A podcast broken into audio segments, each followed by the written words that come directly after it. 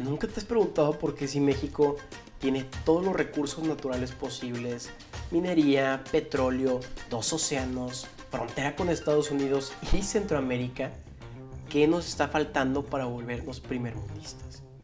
En esta segunda temporada de Maciosar Político exploraremos este tema de una forma realista, polémica y sin filtros. Es un placer tener el día de hoy al doctor Julio César Cruz Chavira, originario de Chihuahua, y licenciado en Derecho por la Universidad Autónoma de Chihuahua, maestro en Administración por parte de Legade, con estudios de doctorado en la Universidad de Tulane, otro doctorado en estudios humanísticos por el ITESOM, profesor del Departamento de Derecho en el TEC de Monterrey con certificación de la práctica docente en el nivel A, una certificación en ética avanzada y candidato a diputado federal por el Partido Humanista en las elecciones del 2005. Profesor, es un gusto tenerlo aquí en el programa el día de hoy. Eh, gracias, Carlos. Pues, gracias por la invitación. Eh, y pues un, placer, un placer este, compartir este, este espacio contigo y con que nos haga favor de, escucharnos y vernos. Profesor, ¿nos quiere contar un poco sobre su trayectoria profesional para que sí, Sí, claro que sí, con todo gusto. Eh, bueno, pues, yo soy graduado, como tú viendo, bueno, soy originario de Chihuahua, como tú bien lo dices. me gradué de la Universidad Autónoma de Chihuahua en 94. Me vengo aquí a, Monterrey a estudiar la maestría en Administración y luego la maestría en Derecho Comercial Internacional. Eh, eh, luego, como tú viendo, mencionas también, estudios este, doctorales en la Universidad de Tulane, no, no concluidos, por cierto, pero este, los que sí están concluidos son los de eh, estudios humanísticos con especialidad en ética en el TEC de Monterrey. Entonces, este, durante todo este tiempo y desde que yo llego aquí a Monterrey, eh, me empiezo a vincular con la parte eh, pues, docente, si se quiere ver así. Este, empecé en el Centro de Calidad Ambiental en el área de capacitación, dando cursos para, para empresas este, sobre el tema ambiental. Ya hemos estado trabajando durante algunos años en esta, en esta materia y básicamente pues, nos hemos concentrado en, en todo lo que tiene que ver con eh, derecho ambiental, eh, derecho ambiental internacional y la materia civil también, que tiene mucha vinculación con la materia ambiental, sobre todo el tema de, de responsabilidad, que es un tema en el que me, me he enfocado mucho. ¿no? Durante todo este tiempo, además de la docencia, pues ha habido mucho este, injerencia, tanto con entidades públicas como privadas, este, precisamente en el área de, de, medio ambiente. Entonces es el área de, de mi concentración profesional. Eh, y pues básicamente en lo profesional, a grandes rasgos, eso es lo que, lo que hemos estado haciendo. En el TEC de Monterrey tengo desde 1996 e impartiendo clases en el Departamento de Derecho a partir de agosto del 99. Entonces ya tenemos un buen, buen rato en el campus Monterrey en, el área de, de docencia. Entonces, ¿cómo de la docencia se pasó a ser candidato a diputado federal por el Partido Humanista en el 2015. Sí, este, mira, fue, un, yo, yo, digo que fue un, un parteaguas en mi, en mi eh, vida profesional y personal. Eh, realmente yo nunca he buscado posiciones políticas, ni mucho menos. Siempre he estado vinculado de alguna u otra forma con la política. Eh, porque pues en el ejercicio profesional de la abogacía siempre estamos eh, pues en íntima relación con, con entes públicas, este, entidades privadas y sobre todo con, con políticos, ¿no? Y más en el área ambiental, que es un área muy sensible en el entorno social. Entonces, eh, de una u otra forma siempre había habido, había habido vinculación con, con el tema político, nunca con un interés este, de participar de forma activa. me refiero como, como candidato. Eh, un buen amigo, un, eh, compañero de generación de la Universidad Autónoma de, Chihuahua, también estaba por aquí en, Nuevo León, eh, mi, gran amigo este, Gustavo Olivas, y me llama, me llama un día, este, me dice que quiere platicar conmigo, me plantea el proyecto, era pues alguna posición de participación política, no habíamos definido bien qué tipo de, participación política. Pues antes de, yo eh, vincularme o, casarme con la idea de participar, yo sí fui muy cuidadoso en el hecho de quiénes iban a participar en las elecciones. Este, todavía no estaba muy bien definido quiénes eran candidatos, quiénes iban a participar, pero los que ya estaban eh, considerados, yo sí eh, traté de conocer un poquito más el perfil de ellos. ¿no? El, la exposición pública de una persona que nunca ha participado en política puede ser un poquito riesgosa, porque a lo mejor tú tienes un, una determinada imagen eh, y pues participar en el proceso electoral, pues a lo mejor te puede ayudar o te puede perjudicar. Entonces el proyecto para mí era importante, conocerlo bien, conocer a las personas, vi qué tipo de personas eran, conocía algunas de ellas eh, desde antes del, del proceso electoral y, me pareció que era realmente un, un, proyecto legítimo, un proyecto ciudadano legítimo. Entonces, eh, por la invitación de, Gustavo, pues eh, entré, entré al, al, proceso. Todavía estábamos definiendo si era una diputación local, si era una diputación federal. Eh, por alguna razón este, se decidió que fuera diputación federal eh, y, pues participamos. Fue, fue, una experiencia interesante. Y ahorita sí que lo comento más al detalle, ¿no? ¿Cuál fue el rol del INE en todo esto? De verdad, ¿Crees que el INE favorece la partidocracia que tenemos en el país o trató de fomentar que partidos pequeños o independientes participen en la toma de decisiones? Te, te, lo, te lo, voy a responder desde mi personal eh, punto de vista y de, de, mi personal experiencia, porque claro. seguramente habrá puntos que, en, en, los que algunos de quienes nos escuchen no coincidan, ¿no? Pero en mi experiencia personal, eh, yo te podría decir, y, y, y, creo que por ahí nació también eh, la, la inquietud de, de, esta entrevista, yo hice un comentario sobre la asignación de recursos. ¿no? Ajá. Eh, la, la, asignación total de recursos que me llegaron a mí como candidato en todo el proceso electoral, que estamos hablando de lo fuerte de, del proceso electoral o de toda la pre-campaña, la campaña y luego el proceso, yo creo que serían unos ocho meses más o menos entre ah. preparación, entre eh, andar por las calles, todo, todo este tipo de, de cuestiones, hasta cuidar este, casillas. ¿no? Eh, el, el, capital total que yo recibí de presupuesto público en todo el proceso fueron 15 mil pesos. Ah. Y lo recibí eh, casi, casi 10 días antes de la elección. O sea, cuando recibí yo ese dinero fue a través de un banco un cheque, eh, solamente lo podemos de depositar en una, en una chequera, o sea, solamente podía salir del, del banco este, a través de chequera y todos los cheques tenían que estar bien eh, definido y descrito a quién estabas pagando y por qué. Entonces yo cuando recibo ya este dinero, que insisto, fue el único presupuesto público que recibí, eh, pues prácticamente ya lo debía todo. Entonces, este, porque yo puse mis recursos personales, es más, te puedo decir, el proceso fue en 2015 y todavía a la fecha, al día de hoy, sigo pagando una tarjeta de crédito mía, ¿no? Ah. que, que, recién llegada, pues entró íntegra a la campaña, ¿no? Entonces, pues todavía vengo arrastrando eh, eh, este proceso, ¿no? Entonces, hay, hay, mucha gente, y eso es algo que a mí me enriqueció mucho el proceso. Muchos de nosotros que hemos participado en, procesos electorales, pensamos que la gente entra a esto para enriquecerse en un par de meses se sale y vive tranquilo el resto de sus días. No dudo y, y, y, pueda suceder, o sea, yo no aseguro que no suceda, pero en mi caso personal, como ciudadano este, interesado en participar en, el proyecto, en el proceso, eh, me parece que no es, este, nunca fue el propósito este, hacer dinero, eh, definitivamente no. Eh, tampoco era el propósito meter dinero personal. Y yo sí pensé que, el, Instituto Nacional Electoral iba a apoyar más, no apoyó. Este, no es un promotor, en mi muy personal punto de vista, no es un promotor de partidos nuevos, no es un promotor de la, participación social o de la participación ciudadana en procesos electorales. Eh, en, esa, en esas elecciones, justo antes de, las elecciones, se sube el porcentaje de, eh, de número de votos totales para conservar el registro de un partido, este, partido político. Entonces, con, esa, con ese incremento en el porcentaje de votación total, pues desaparecían varios, varios partidos políticos, entre ellos el Partido Humanista. Sí, ahora Entonces, de 2 a 4, ¿no?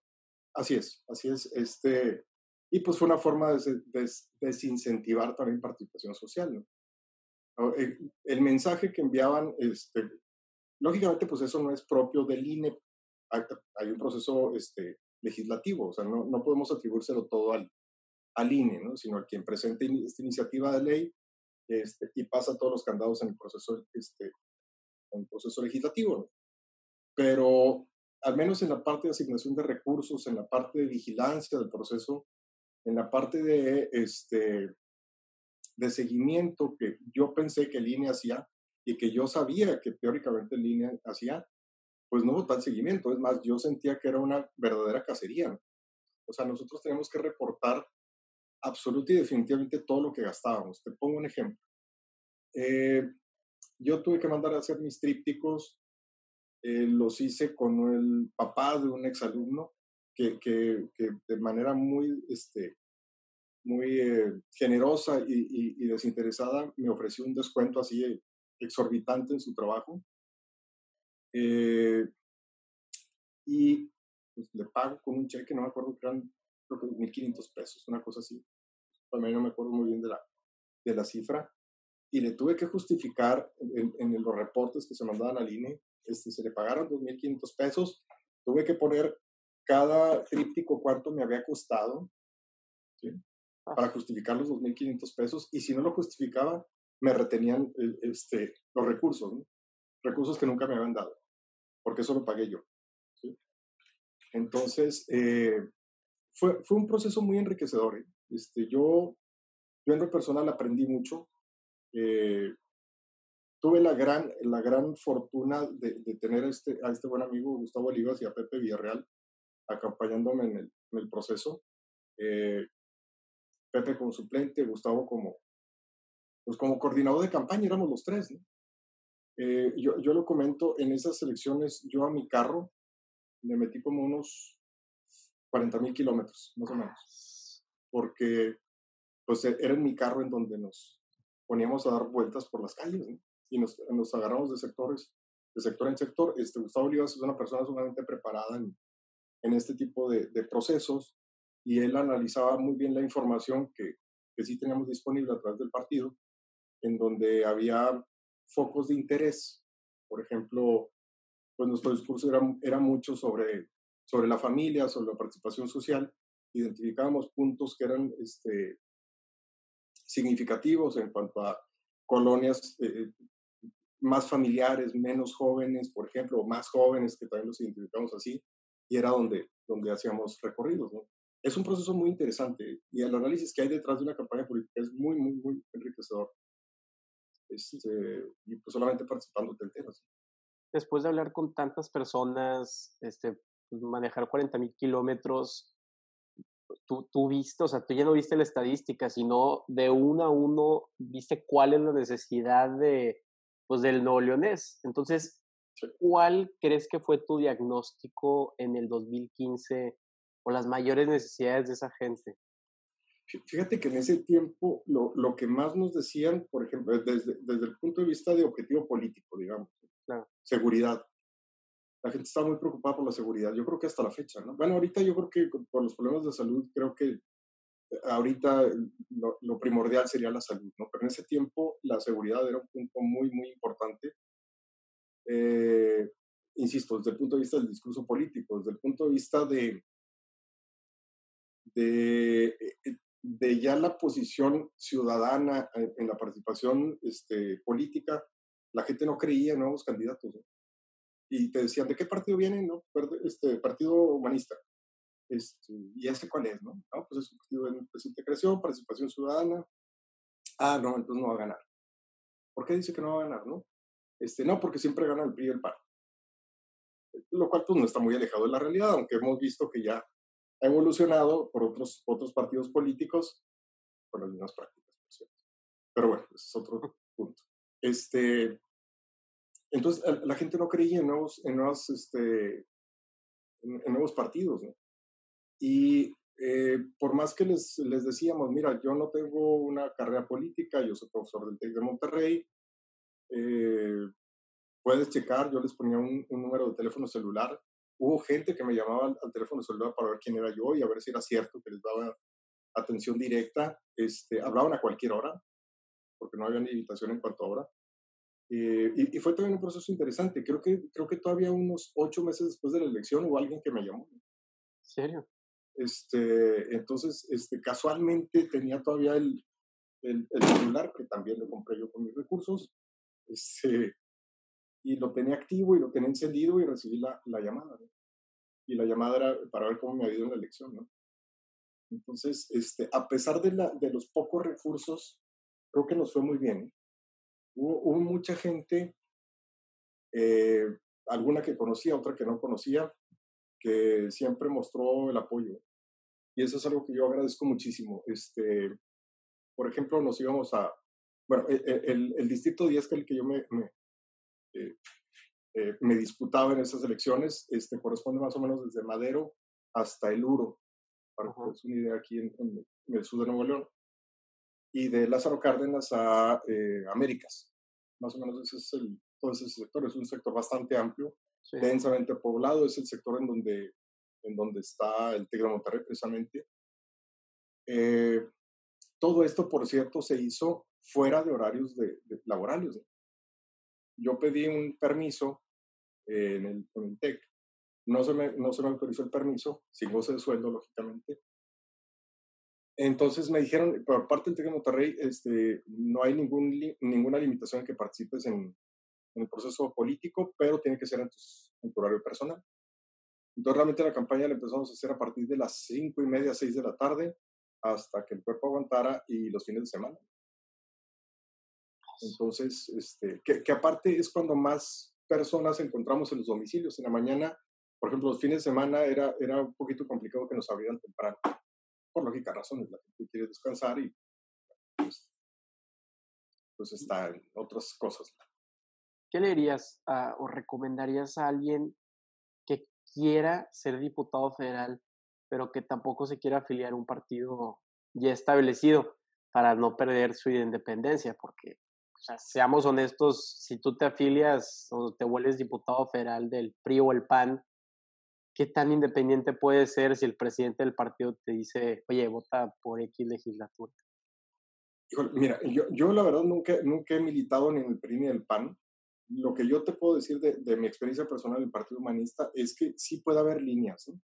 Pero algo que yo sí le agradezco, al menos a la, a la directiva o a la a, quien dirigía el partido aquí en el estado, es que sí nos daba libertad, o sea, sí nos daba hasta cierto punto libertad. No sé si era, no sé si era más bien este, que nos dejaba hacer este, lo que quisiéramos siempre y cuando siguiéramos ciertos lineamientos muy, muy claros, por cierto, o si realmente no le interesaba lo que quisiéramos.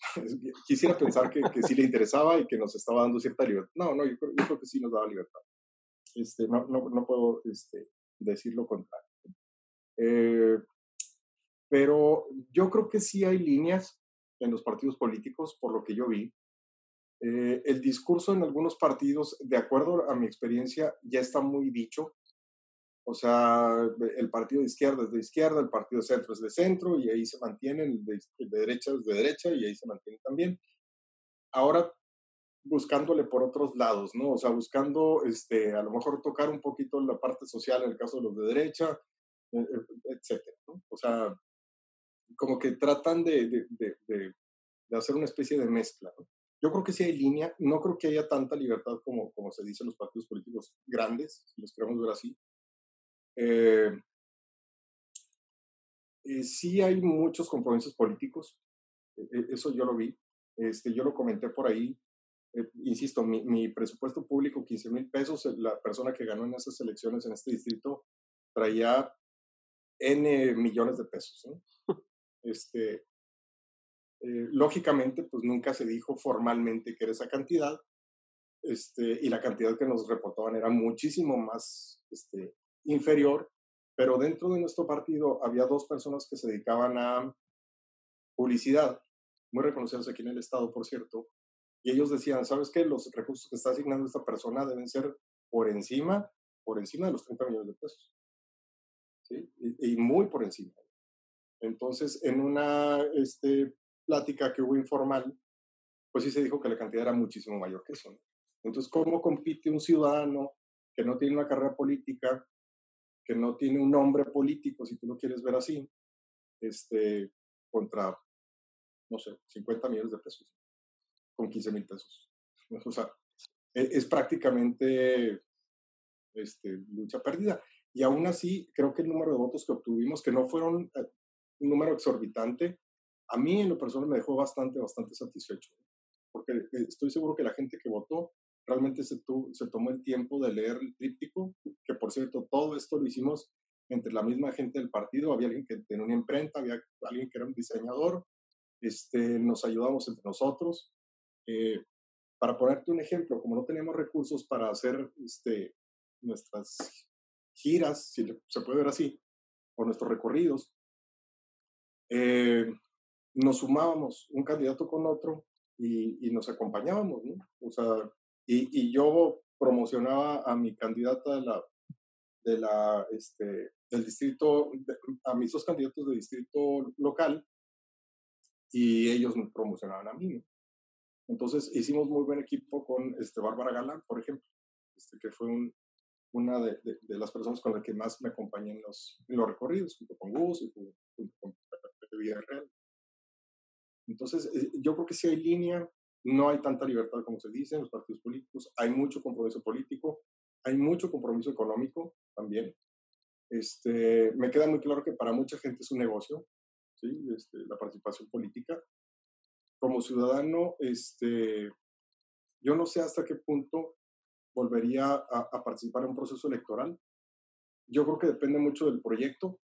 Este, y algo de lo que tú me preguntabas ahorita, ¿qué le recomendaría a alguien que quisiera este, eh, vincularse con, con, el tema este, electoral? Yo creo que lo principal es documentarse sobre cuáles son las atribuciones este, y obligaciones de un candidato primero y de un legislador después.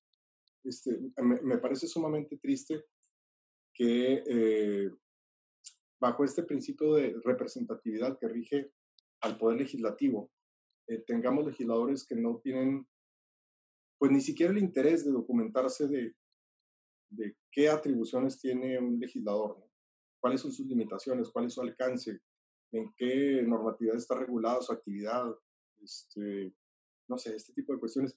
Y creo que cualquier ciudadano debería saberlo. Este, para mí resulta este, fundamental. Y no lo digo como abogado, lo digo como ciudadano. Este, ¿Cómo le vamos a exigir a un, a un diputado local, a un, legislador federal, algo si no sabemos cuáles son sus atribuciones? Luego les estamos pidiendo cosas que no les corresponden y pues por eso también ellos dicen, oye, yo no tengo injerencia en ese tipo de temas, ¿no? Por más que quiera, porque yo, yo sí creo y, y soy un, este, soy un creyente este, total de que hay legisladores que son buenos buenos y bien intencionados. O sea, yo no puedo pensar que de todos los diputados que tenemos y de, y de todos los senadores, no haya uno bien intencionado. Yo creo que sí hay y sí hay muchos. ¿sí? Porque inclusive tuve, y he tenido la oportunidad de conocer a varios.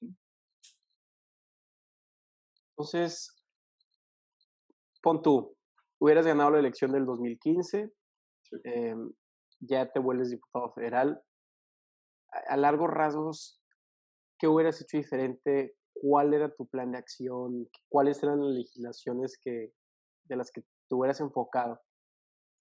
Mira, para mí era bien importante el tema de la familia.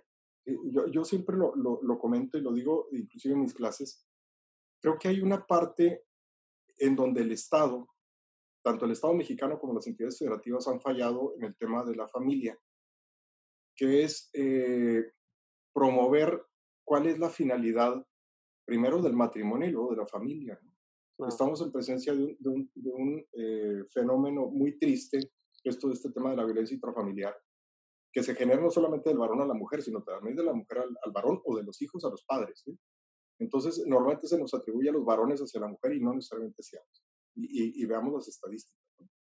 Eh, yo, yo, creo que el, el, el, el, error en el que está incurriendo este, el, Estado es en no brindar este tipo de información a las personas que tienen el interés de contraer matrimonio. Y pongo un ejemplo. En, en, eh, en algunas iglesias, ¿sí? en algunas este, eh, pues sí, este, organizaciones religiosas, te dan este, cursos de capacitación de cuáles son tus derechos y obligaciones de acuerdo a tu dogma religioso este, una vez que, que estás casado. Y eso te orienta y te, ayuda a decidir si realmente eso es lo que quieres. En, en, el caso de los estados, y ahí sí me refiero específicamente a entidades federativas, no hay este tipo de cursos de capacitación de cuáles son los derechos y obligaciones del, matrimonio. Entonces, me parece que, que, ese es un punto medular para, primero, que quien se va a casar esté seguro de hacerlo, porque ya sabe cuáles son sus derechos y obligaciones. Y segundo, este, para evitar la altísima tasa de divorcios que está, bien, eh, que está viendo actualmente. Entonces, uno de los puntos medulares que, que, nosotros atacamos en la campaña era precisamente la familia. ¿Sí? Este, no nos metíamos en temas de familias de, este, de personas del mismo sexo, no, familia en general. Este, no, no hacíamos ese tipo de distingos y creo que no, pues no era correcto hacerlo. Al final del día estamos hablando de dignidad humana y, y eso es lo que nos, nos este, movía y nos interesaba más.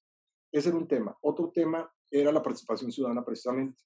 Entonces, lo que nosotros íbamos a hacer de manera permanente, y luego déjame te digo que nos copiaron la idea, este, algún legislador local, eh, era poner un módulo permanente en donde la gente podría por pues, recurrir en caso de que tuviera algún tipo de, de problema, y era básicamente en, en representación del distrito electoral, el distrito electoral número 10. ¿Por qué, ¿Por qué esto? Al menos en mi distrito, que era, por cierto, por el que yo participé en este proceso electoral, yo sé quién ganó la elección. Yo en este distrito lo vi una sola vez, a ese candidato que luego fue legislador por este distrito electoral. Lo vi solamente una vez. Y eso porque pasó junto a nosotros cuando andábamos haciendo nosotros también nuestro, nuestro recorrido. Nosotros estábamos Gus Olivas y yo, para le contar, y él traía como unas 60 personas en, en, el, en, el, en el recorrido. ¿no? Entonces, lógicamente, pues, no puedes competir contra eso, ¿no? Fue la única vez que yo lo vi. Durante el tiempo que fue legislador, nunca, jamás este, supe que se interesara por las necesidades del Distrito 10 electoral. Y la tasa de, por ejemplo, criminalidad aumentó, la tasa de este, violencia intrafamiliar aumentó en esta zona, eh, accidentes automovilísticos que aunque no le corresponde totalmente al, al, al, diputado, pues recordemos que también hay un, hay un punto de representación social, ¿no? Y un compromiso moral también.